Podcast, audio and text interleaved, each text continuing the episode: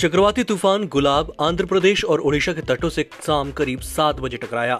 इसके साथ ही आंध्र के श्रीकाकुलम में तेज हवाओं के साथ बारिश शुरू हो गई है। यहाँ तट के किनारे एक नाव तूफ़ान से टकरा गई, इसमें छह मछुआरे सवार थे। ये सभी नाव से तेज लहर के टकराने से समुद्र में गिर गए। इनमें से दो की मौत हो गई, तीन सुरक्षित तट पर पहुँच गए और एक मछुआरा अब भी लापता है। उसकी तलाश में नौसेना बचाव अभियान चला रही है। यह हादसा मंडासा तट पर हुआ। कृषि कानूनों के विरोध में कई महीनों से आंदोलन कर रहे किसान संगठनों को केंद्र सरकार ने फिर बातचीत का प्रस्ताव दिया है। कृषि मंत्री नरेंद्र सिंह तोमर ने रविवार को कहा कि मैं किसानों से गुजारिश करता हूँ कि वे आंदोलन छोड़कर बातचीत का रास्ता अपनाएँ। सरकार उनकी ओर से बताई गई आपत्ति पर विचार करने के लिए तैयार है। इससे पहले भी कई बार बात हो चुकी है। इसके बाद भी उन्हें लगता है कि कोई बात बची है तो सरकार उस पर ज़रूर बात करेगी। कनाडा सरकार ने भारत से सीधी उड़ानों की इजाज़त दे दी है। पाँच महीने से ज़्यादा के अंतराल के बाद सोमवार को ये प्रतिबंध हटाए जाएँगे। कनाडा के ट्रांसपोर्ट डिपार्टमेंट ने बताया कि भारत से आने वाले यात्रियों को कोरोना गाइडलाइन का पालन करना होगा। इनके पास कोविड नेगेटिव सर्टिफिकेट होना चाहिए, जो कि अट्ठारह घंटे से ज़्यादा पुराना न हो। पाकिस्तान के बलूचिस्तान में रविवार को बम धमाके में फ्रंटियर कॉप्स के चार सैनिक मारे गए और दो घायल हुए। हरनाई ज़िले में सफ़र बैश इलाके में ड्यूटी के दौरान सैनिकों पर आईईडी से हमला हुआ पाकिस्तान में प्रतिबंधित बलूच लिबरेशन आर्मी ने इसे हमले की ज़िम्मेदारी ली है। पीएम नरेंद्र मोदी 27 सितंबर 2021 को सुबह 11 बजे वीडियो कॉन्फ्रेंसिंग के ज़रिए प्रधानमंत्री डिजिटल स्वास्थ्य मिशन का शुभारंभ करेंगे, जिसके बाद उनका संबोधन होगा। राष्ट्रीय डिजिटल स्वास्थ्य मिशन की पायलट परियोजना की घोषणा प्रधानमंत्री ने 15 अगस्त 2020 को लाल किले के प्राचीर से की थी। फ़िलहाल, PM D H M six केंद्र शासित प्रदेशों में पायलट चरण में लागू किया जा रहा है। इसके तहत लोगों को दी जाने वाली डिजिटल हेल्थ आईडी में नागरिक का स्वास्थ्य रिकॉर्ड होगा।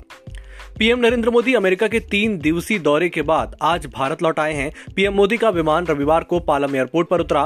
प्रधानमंत्री के स्वागत के लिए बीजेपी अध्यक्ष जेपी नड्डा एयरपोर्ट पर मौजूद थे। बीजेपी के तमाम कार्यकर्ता एयरपोर्ट के बाहर प्रधानमंत्री के स्वागत में नाचते, गाते और नारे लगाते दिखे। देश के अलग अलग राज्यों में लोग पारंपरिक परिधान और वाद्य यंत्रों के साथ मोदी के स्वागत में यहाँ पहुँचे।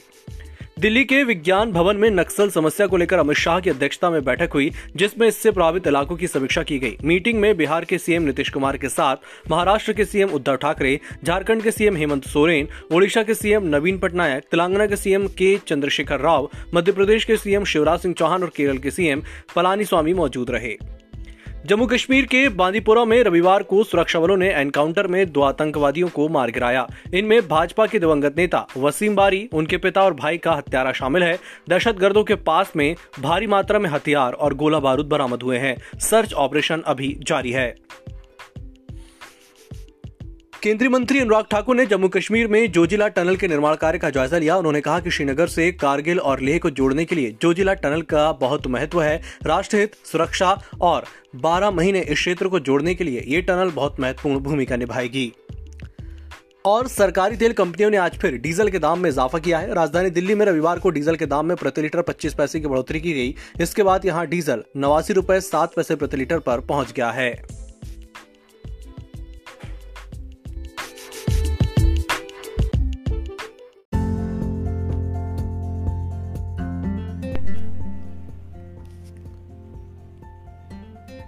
न्यूज़ ऑडियो हिंदी अब दिन भर की बड़ी खबरों के साथ आपके लिए लेकर आया है खबरें जरा हटके। हर रविवार सुबह आठ बजे, जहाँ आपको मिलेंगी पूरे हफ़्ते की ऐसी खबरें जो हैं जरा हटके।